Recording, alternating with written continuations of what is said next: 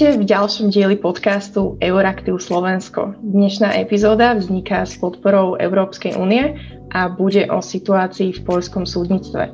Moje meno je Barbara Zmušková a rozprávať sa budem s Maxom Štojerom z katedry politológie Univerzity Komenského. Dobrý deň. Dobrý deň, ďakujem za pozvanie.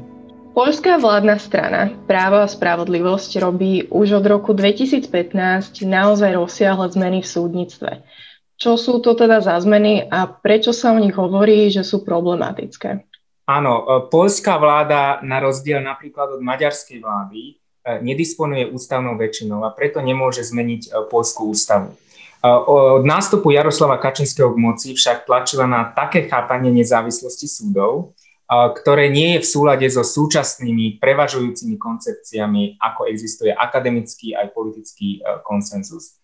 Tieto koncepcie umožňujú v rámci nezávislosti súdnictva autonómne sudcovské rozhodovanie bez obav z negatívnych kariérnych a profesionálnych dopadov za rozhodnutia, e, ktoré sú nepriaznivé voči vláde. A práve tento princíp je narušený viacerými e, rozhodnutiami a politikami, ktoré implementovala e, poľská vláda.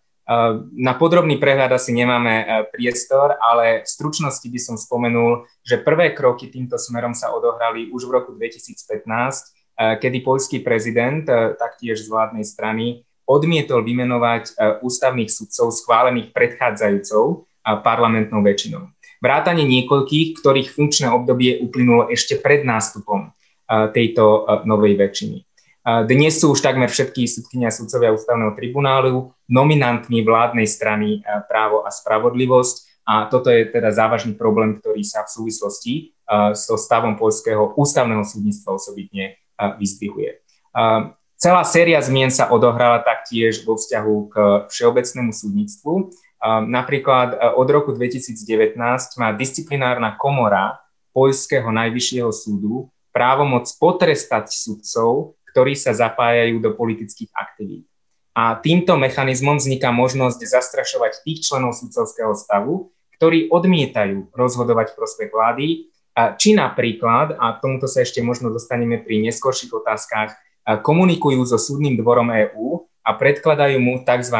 predbežné otázky o súlade niektorých týchto opatrení, ktoré sú príjmané v Poľsku a s právom EÚ. E, tento mechanizmus predbežných otázok je dôležitým nástrojom dialogu medzi súdmi v EÚ a prispieva ku vzájomnej harmonizácii právnych poriadkov. Takže ten kľúčový problém je problém e, ohrozenia nezávislosti polského súdnictva. A toto je aj e, argument, ktorý sa využíva vo viacerých tých konaniach, e, ktoré sa voči Polsku momentálne vedú.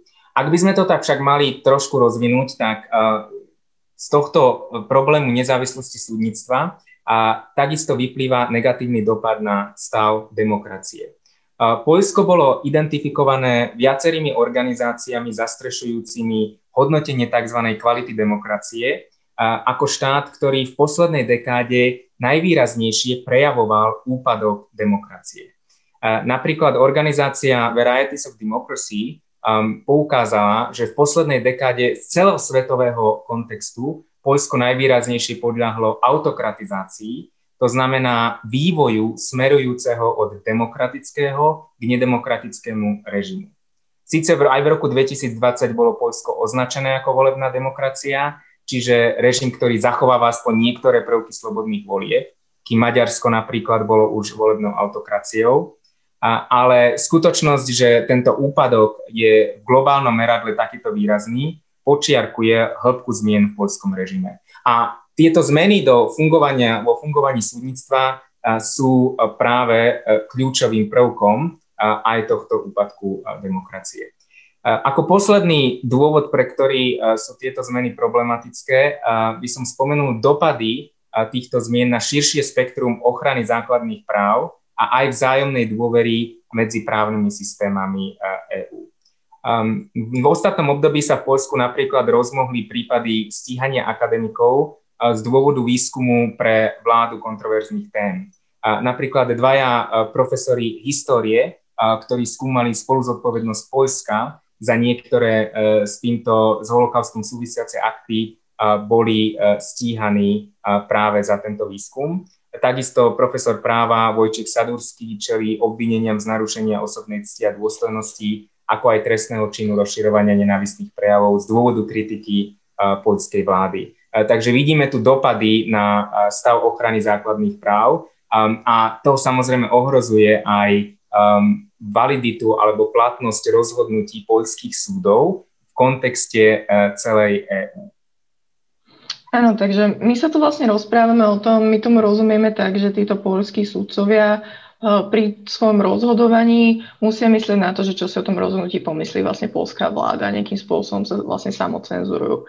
Ale tá polská vláda tým, ako to prezentujú, že je to proti korupcii, proti tomu, aby tí polskí sudcovia boli spolitizovaní, tak to znie vlastne prakticky aj dobré, že môžeme vlastne polskej tej vláde veriť, že naozaj tým bojujú proti korupcii. Boj proti korupcii je samozrejme legitímny argument aj demokratických politických aktérov um, v politickom diskurze.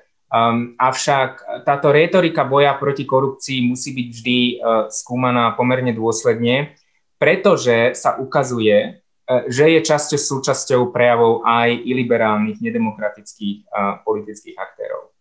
A ako rozlíšiť medzi týmito prejavmi? Um, jeden rozdiel spočíva v tom, či sú takéto deklarácie boja proti korupcii prepojené s opatreniami s reálnym potenciálom riešiť problém, alebo či sa viažú na opatrenia, ktoré v podstate ešte môžu zhoršiť e, ten e, status quo.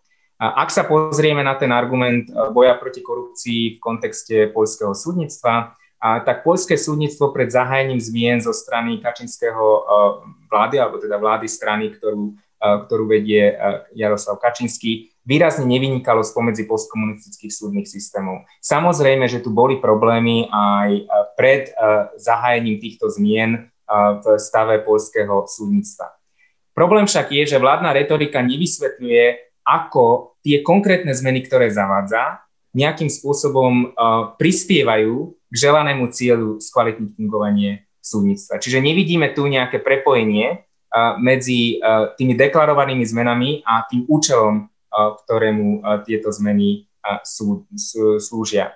A dominancia exekutívy v súdnictve, ku, ktorému, ku ktorej viaceré tieto zmeny vedú, práve že oslabuje nezávislosť súdnictva a z komparatívnej perspektívy sa ukazuje, že je skôr problematická a škodlivá aj pre kapacitu súdnictva čeliť, čeliť problémom korupcie. Dodal by som, že kritiku súdnictva možno osobitne pozorovať vo vyjadreniach polského ministra spravodlivosti, ktorý ide ešte ďalej v niektorých jeho vyjadreniach než napríklad polský, polský premiér, keď napríklad ani nehlasoval za schválenie plánu obnovy v polskom sejme, kde strana Právo a spravodlivosť paradoxne získala podporu davicových stran v prospech schválenia tohto, tohto plánu ale naozaj tieto prejavy nevidíme v nejakej súvislosti s tým účelom, ktorému, ktorému slúžia. Takže preto neprídu mi ako, ako presvedčivé z nejakej, z nejakej perspektívy. Na tej európskej úrovni teda Európska komisia, ktorá má byť nejakým spôsobom ochranca zmluv EÚ a má vlastne strážiť um, naplňanie tých zásad právneho štátu v členských krajinách, tak podniká vlastne proti Polsku aj nejaké súdne kroky. Konkrétne vlastne na tom súdnom dvore EÚ, ako ste už spomínali. Uh, vedú sa tam viaceré konania naraz, sú v rôznych štádiách a pomerne ťažko sa to sleduje nahráva možno táto nečitateľnosť tej polskej strane? Súdne rozhodovanie v záležitostiach e, práva EÚ je malokedy priamočiaré. Um, myslím si, že je preto dôležité pozrieť sa na to aj, akým spôsobom uh, s konaniami a rozhodnutiami nakladajú prodemokratickí verejní aktéry, ktorých môžu využiť na zdôraznenie autority ich stanoviska. No, keď je tu rozhodnutie, ktoré poukazuje napríklad na porušenie práva EÚ, poľskou vládou, tak um, opoziční aktéry, verejní aktéry, ktorí sa zasadzujú o redemokratizáciu, o uh, návrat Poľska na trajektóriu demokratizácie, môžu využiť uh, tieto, uh, tieto rozhodnutia.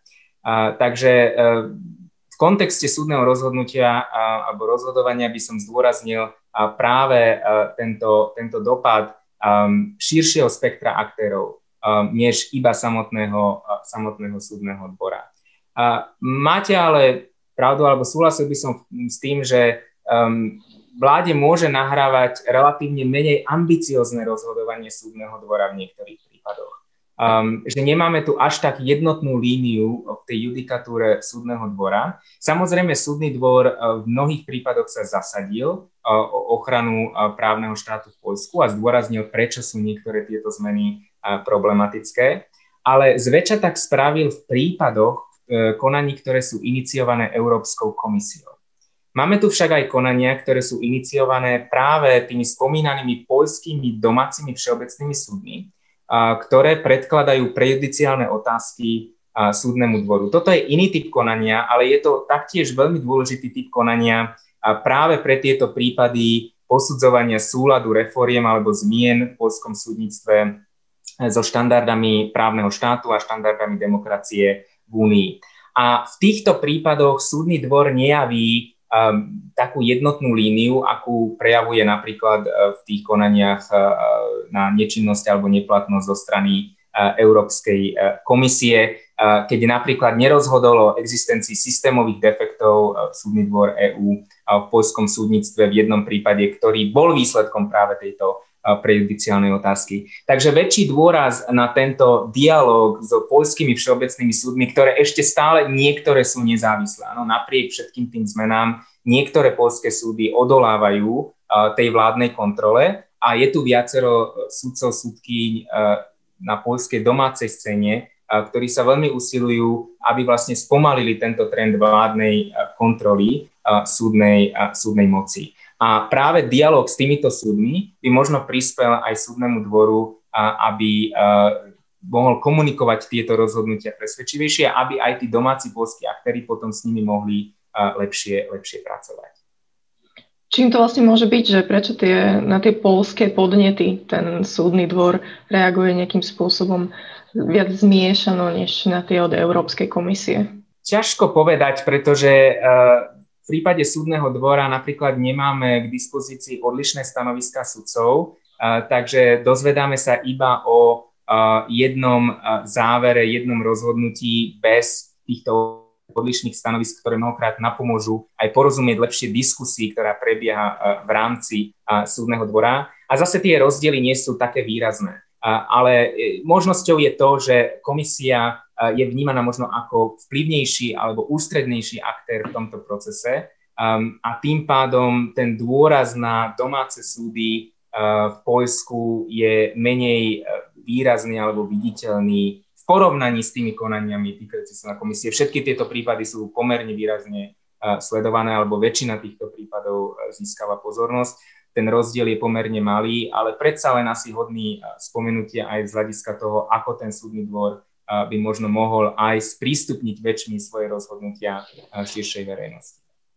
Napriek tomu, že vlastne ten súdny dvor reaguje na tie podnety Európskej komisie jednoznačnejšie, tak komisia je kritizovaná, že nevyužíva tie svoje právomoci vlastne najviac ako by mohla. Najmä Európsky parlament ju kritizuje, že nepristúpila ešte k tomu kroku, že by požiadala súdny dvor o finančné sankcie voči Polsku napríklad za to, že oni už nedodržiavajú niektoré tie rozhodnutia, napríklad ako ste hovorili o tom disciplinárnej vlastne komore, tam už je nejaké rozhodnutie vlastne, že má pozastaviť uh, svoju, svoju činnosť, neurobili tak, takže mala už podľa vás komisia požiadať aj, aby tam boli nejaké finančné následky pre Polsko a pomohlo by to niečomu? Áno, e, komisia je kritizovaná v prvom rade e, z toho dôvodu, že v niek- prípadoch niektorých zmien týkajúcich sa stavu poľského súdnictva, um, napríklad aj čo sa týka pozície predsedu, respektíve predsedničky Najvyššieho súdu v Poľsku, ktorý, ktorý bol taktiež veľmi kontroverzný, kontroverznou zmenou, neinicioval takéto konanie pred, neiniciovala takéto konanie pred súdnym dvorom. Takže je tu tento problém menšej aktivity komisie, než aká by bola možná z právneho hľadiska alebo z hľadiska tých kompetencií, ktoré komisia má. Súdny dvor samozrejme má pomerne široké spektrum na rozhodovanie, takže on by tie sankcie potenciálne mohol udeliť aj priamo a treba povedať, že napríklad máme tu prípad z novembra 2017, kedy súd už pohrozil udelením finančných sankcií. Síce to bol prípad, ktorý sa primárne týkal uh, environmentálnej dimenzie. Poľská vláda nariadila výrub stromov v chránenej krajnej oblasti, ale tá, tá sankcia sa viaza, viazala práve na prípad, že by poľská vláda nezareagovala na rozhodnutie súdu, že by neimplementovala rozhodnutie súdu. A táto interpretácia, táto sankcia je chápaná ako pomerne výsledok kreatívneho procesu súdneho dvora pri aj ochrane právneho, právneho štátu. Takže ten súdny dvor má nejaký priestor bez ohľadu na to, um, ako komisia sformuluje svoj návrh. Ale pravdou je, že logika finančných sankcií Um, obdobne ako pri mechanizme podmienenia pridelenia eurofondov dodržiavaním zásad právneho štátu, ku ktorým sa uh, ešte asi dostaneme, je tá, že vytvorí materiálny tlak na vlády, ktoré reagujú iba na tento typ podnetov a nepočúvajú, respektíve uh, neakceptujú autoritu uh, samotného súdneho rozhodnutia, pokiaľ tam táto finančná sankcia uh, nie je. Takže z tohto pohľadu sankcie môžu byť nápomocné tam, kde iné mechanizmy e, zlyhajú. Je tu istý potenciál e, sankcií uspieť. E, treba ale dodať zároveň, že je potrebné aj všímať si, ako potom tieto sankcie sú rámcované v retorike a v diskurze na domácej politickej scéne. A jedno riziko, ktoré sa voči týmto sankciám zdvíha, je, že predstavitelia polskej, maďarskej exekutívy, prípadne akékoľvek exekutívy, ktorá má tieto liberálne tendencie, budú zneužívať tieto sankcie a predstavovať ich ako útok na poľský, prípadne na maďarský ľud zo strany nedemokratických elit v Bruseli alebo podobných, e, využívať podobné frázy. A, a toto je riziko, ktorému sa zrejme veľmi ťažko dá predísť. Takže je tu aj určité riziko, ale javí sa, že sankcie áno, ako mechanizmus dokážu byť úspešné, kde iné mechanizmy zlyhali. Vidíme, že iné mechanizmy z veľkej väčšiny nie sú úspešné, ktoré sa momentálne realizujú. Um, nové nápady sú relatívne obmedzené, nejaké sú na stole, ale nie ich veľa a taktiež ich potenciál na úspech je relatívne limitovaný. Takže z tohto pohľadu áno, uh, väčší dôraz na sankcie uh, by mohol aspoň niektoré E, z tých opatrení na domácej úrovni zmierniť vo väčšej miere, než ako je tomu teraz. Mm, presne ako ste teda hovorili, komisia sa snaží, alebo únia sa snaží vymyslieť nejaké nové nástroje. Spomínali ste teda ten mechanizmus podmienenia eurofondov, vďaka ktorému by mohla stopnúť zdroje takejto krajine, ktorá vlastne nedokáže zabezpečiť, aby tie súdy vedeli rozhodovať napríklad aj o korupčných kauzách s eurofondami, takže ide vlastne aj o tie samotné záujmy únie. Keby tento mechanizmus prešiel, myslíte si, že to by už teda bol nejaký dostatočná motivácia, alebo ako ste vraveli, boli by tam vlastne tie rizika, že by to znovu odprezentovali ako nejaký neférový politický útok? Takto riziko by samozrejme zostalo, a, ale treba povedať, že tento mechanizmus zavedený koncom minulého roka sprevádza bezprecedentný plán podpory EÚ členským štátom následkom pandémie koronavírusu. Čiže ide aj o reakciu na veľmi unikátnu situáciu, na veľmi závažnú situáciu, ktorá sa dotkla veľkého počtu ľudí. Čiže je tu potenciál, myslím si, väčší, že v tomto prípade sa dá lepšie vysvetliť, prečo tie štandardy právneho štátu treba dodržiavať a prečo tie zdroje sú podmienené dodržiavaním týchto štandardov, než keby išlo iba o štandardný rozpočet, rozpočet EÚ. Pretože tu v rámci tohto plánu podpory a obnovy um, je aj pomerne veľa takých cieľov, ktoré neboli súčasťou uh, štandardného rozpočtu EÚ a ktoré tým pádom výrazne um, podporujú aj konkrétny dopad na, uh, na životy ľudí. Uh, takže je tu asi potenciál na tej komunikačnej úrovni, výraznejšie predstaviť a istým spôsobom predať ten argument o podmienenosti um, e, ochrany, e, teda pridelenia prostriedkov um, ochranou, ochranou e, právneho štátu. Um, takisto tento mechanizmus si myslím má potenciál aby odradil ďalšie členské štáty, aby sa vybrali obdobnou cestou ako Maďarsko a Polsko. V súčasnosti máme trendy aj v iných členských krajinách. V minulosti sa spomínalo a stále sa spomína Rumunsko, Slovinsko e, je momentálne taktiež zdrojom obav. Niektorých aspektoch Česká republika. Samozrejme, isté riziko existuje aj na Slovensku. Takže tento mechanizmus, ak aj nepomôže primárne riešiť situáciu v Poľsku a v Maďarsku, môže odradiť rozšírenie tejto situácie do ďalších, ďalších krajín. Takže myslím si, že toto je aspektom mechanizmu, ktorý sa oplatí zdôrazniť a ktorý je potenciálne pozitívny aj, aj v dlhodobej um, perspektíve, pretože rozšírenie zoznamu krajín odkláňajúce sa od demokratických štandardov uh, určite, uh, určite nepotrebujeme. Samozrejme, vlády členských štátov sa budú snažiť predstaviť tento mechanizmus uh, ako uh, isté ohrozenie uh, nielen suverenity, uh, ale aj ako istý útok na, na ľudí v Maďarsku a Polsku, na a ľudí, ktorí povedzme sú v ťažkých životných situáciách a potrebujú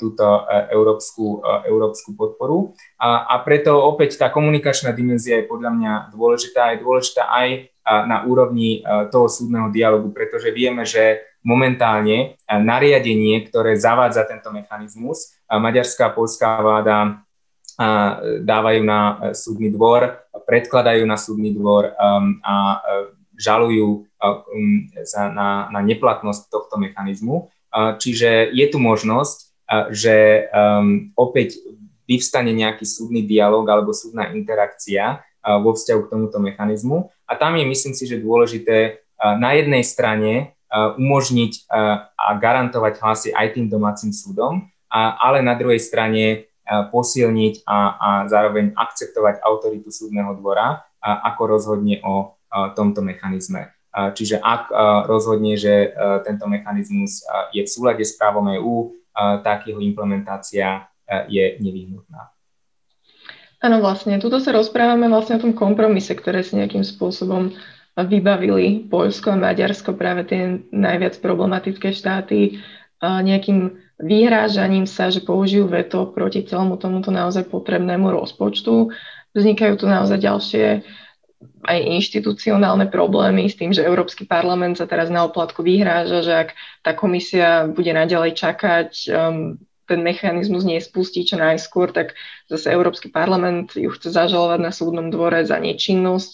Um, vy teraz vlastne ale hovoríte, že možno by to mohla byť dobrá vec, že to zlepší vlastne jeho legitimitu. Takže stal tento kompromis s tými problematickými krajinami možno aj za to? No v prvom rade rokovania viem si predstaviť v tomto prípade boli veľmi zložité, pretože Maďarsko a Polsko mohli taktiež vetovať e, celý, celý plán obnovy. Uh, takže ja si netrúfam odhadnúť, či bol tu nejaký reálny vyjednávací priestor na odvrátenie neúspechu celého plánu, ktorý je kľúčovou odpovedou na pandemickú realitu a zároveň na zabezpečenie zavedenia takéhoto, takéhoto mechanizmu. Avšak myslím si, že treba si povedať, čo od tohto mechanizmu vlastne, vlastne očakávame.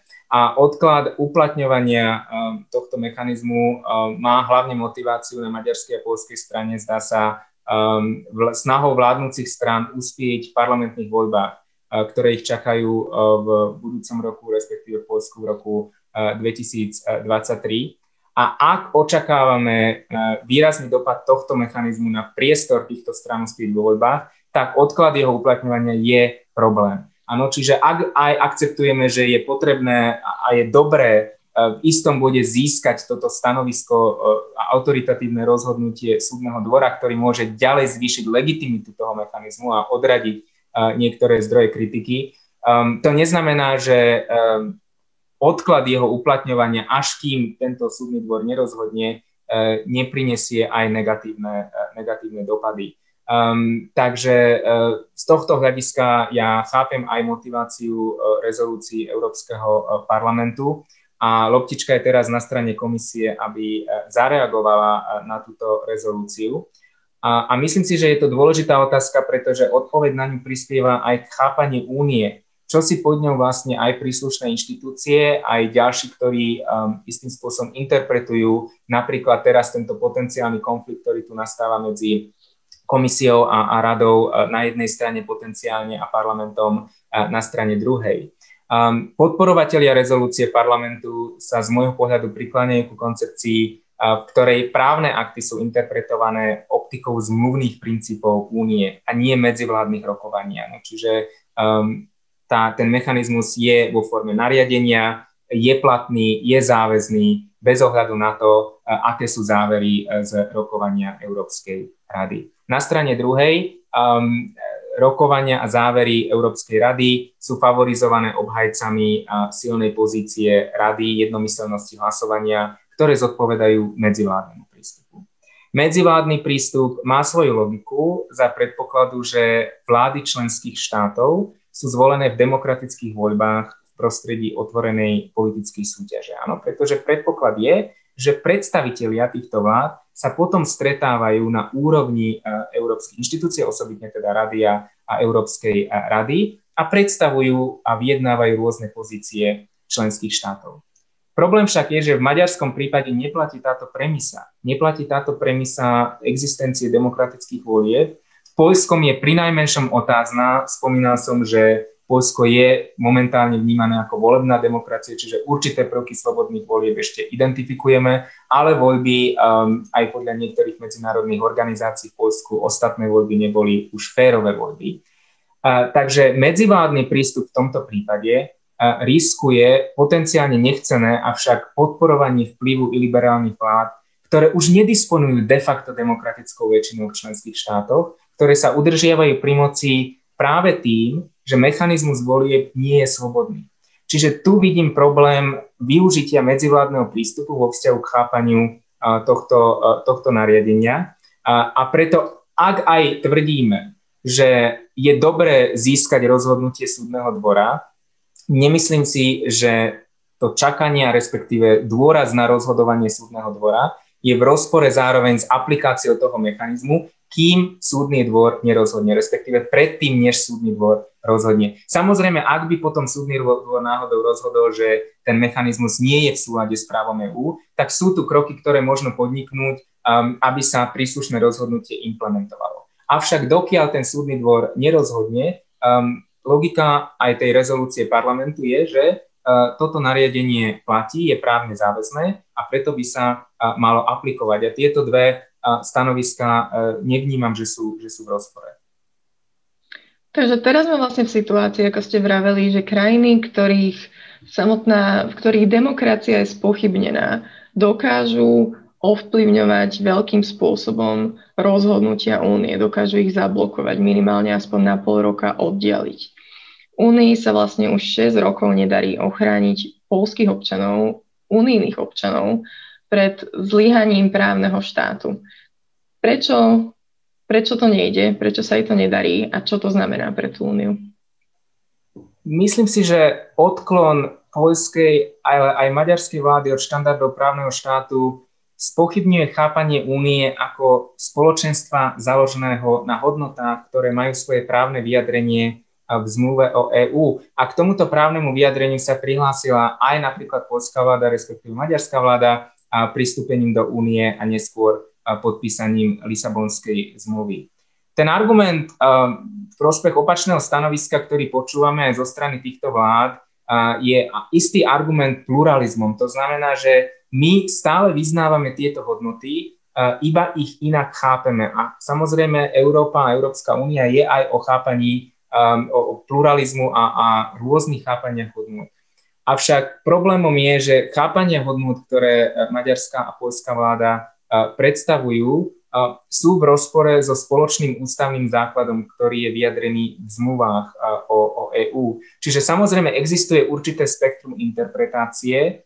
Ten pojem a koncept pluralizmu je nepochybne relevantný vo vzťahu k Únii, avšak interpretácie hodnôt, ktoré sú v protiklade s chápaniami týchto hodnôt, tak ako sa aj vyvíjali v ústavnej teórii v praxi v ostatných desaťročiach asi ťažko obstoja ako nejaká alternatíva k ním.